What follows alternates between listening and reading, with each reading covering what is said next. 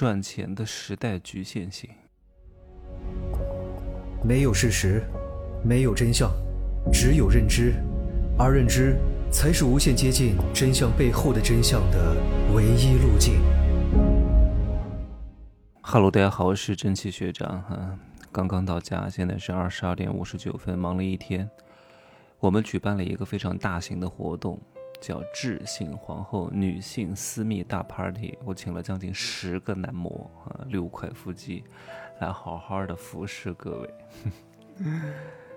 你们可以看一看我和男模的合影哈。很多人说，哎呀，这个男模好像长得也，身材也，各位，长得又帅，身材又好，个子又高，气质又好的人，来做男模的几乎很少很少，非常难的。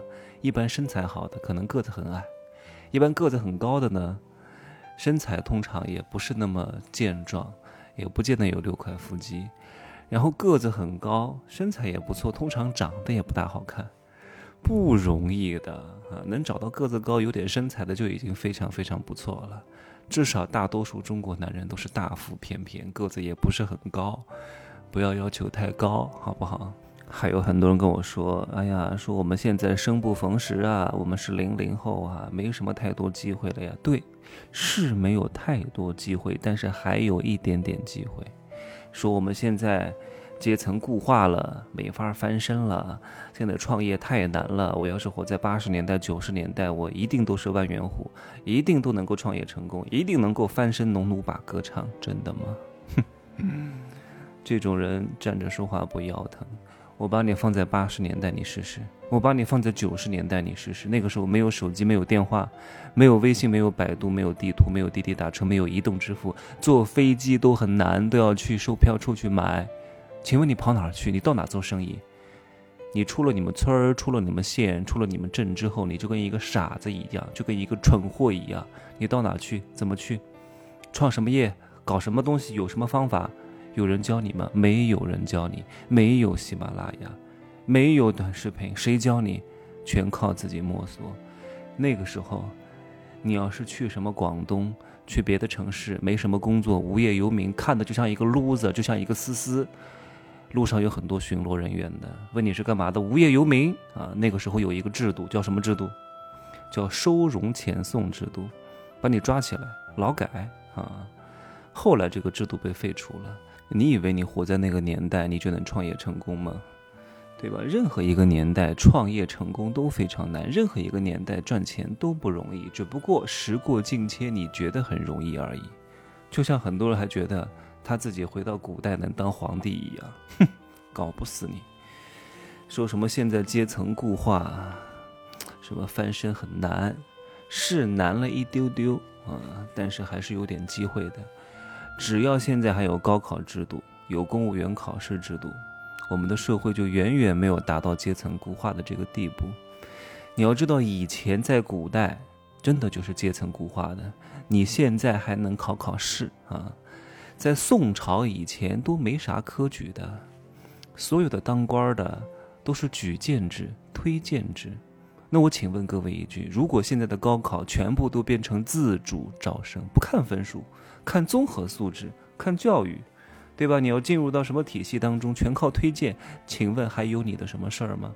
没有你的任何事儿了，你是没法考进去的，也没有人推荐你的，是不是？给各位讲一下这个历史啊，就是什么科举制度，你可以理解为古时候的高考，并不是建立第一个朝代之后就立刻就有的，它是在某一个时期出现的。从刘邦建立汉朝开始，到后来的隋朝、唐朝，中间呢还有魏晋南北朝。那个时候当官儿，他的通道、他的门槛儿都是被特殊阶层垄断的。这个阶层叫门阀士族。也就是说，你想要当官儿啊，你必须要通过别人推荐，不管是叫察举制也好，还是叫九品中正制也好，本质上就是要推荐人。谁来推荐呢？都是门阀士族内部互相推荐，是不可能落在老百姓头上的。所以那个时候当官几乎都被特殊的阶层全部垄断了。我不知道各位还记不记得有一首诗啊，是刘禹锡写的，叫“旧时王谢堂前燕，飞入寻常百姓家”。这个王谢堂前燕讲的就是世家大族王家和谢家。那个时候，你不要以为皇上的权力有多大，很多皇上他都是傀儡啊，背后都是有门阀士族在把控的。至少十个当中有八个皇帝都被这些门阀士族拿捏住了他的七寸，啊，狠狠的制衡。只不过明面上他是皇上，没啥权利的。后来转机出现在哪儿呢？就是隋文帝。隋文帝呢，为了对抗这些世家大族，也就是贵族，然后他就发明了科举制度，让普通老百姓也可以参与考试，进入到官僚体系当中。再后来到了唐高宗时期。他又宣布一个命令，叫贵族之间是不可以联姻的。为什么不能联姻？一旦联姻，利益捆绑的更深，然后家族势力会更大。再到后来，武则天上台之后，把当时权势非常大的长孙无忌，也是门阀士族，全部给他铲平。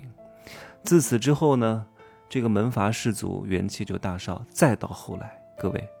虽然元气大伤，但是根基还在。再到后来呢，又出现了一个人，这个人呢叫黄巢。黄巢听说过没有？黄巢起义。黄巢起义，如果你没有听说过也没有关系。这个人呢，刚开始想要参加古代的高考啊，但最后因为出身的问题没有入学，然后一气之下写了一首流传千古的诗歌。这首诗歌的最后一句叫什么？你们一定听说过，一定看过这部电影，叫《满城尽带黄金甲》。这个人没有考上，他就写下了一首诗。后来他又起义了，起义之后呢，就把当时所有的这个士族、所有的贵族都杀了一遍。皇朝之后又有一个他的手下又背叛了皇朝，取代了皇朝。这个人又再一次把这些世家大族们又杀了一遍，杀的也差不多了。然后又经过之后的五代十国的战乱，这个时候几乎所有的贵族就已经全部都没有了。然后那个时候我们古代的中国就进入到一个相对来说比较平和的社会，比较平民的社会。这个时期叫什么？是宋朝。宋朝几乎就已经没有什么贵族了，社会上只有皇帝、官僚和百姓这三种成分啊。所以各位也不要太泄气啊。虽然说相对来说。现在比过去十年的机会要少了一丢丢，但是你和八十年代之前去比，你和古代去比，真的，古代讲究的叫士农工商，绝大多数人一辈子就是种田种地，没有任何上升的可能，顶多混得更好一点，有一点点自己的田地，仅此而已。你现在呢？你如果。想进体制内，你去考公务员；你想做个技术专家，你好好的上学，考个九八五，学个医，搞个研究啊，做个科学。你想当老板，搞个什么创业，方式方法也有啊，也有人教你，就看你的执行能力和你的运气怎么样了。至少还有一点点上升的可能。那这是和古代比。你如果和国外比，很多欧美的那些发达国家，什么日本、韩国，你几乎就没有任何的可能了。你只能做一个公司里的螺丝钉，非常的内卷，也挣不了太多钱，啊，彻底丧失希望了。至少在中国啊，城市化进程还没有那么完全，你还有那么一丝丝的机会。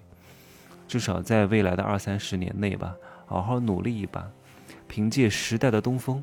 抓住一些适当的机遇，还是有可能超越你原先的阶层，过上更好的生活的，好吧？就说这么多啊，今儿有点累了，拜拜。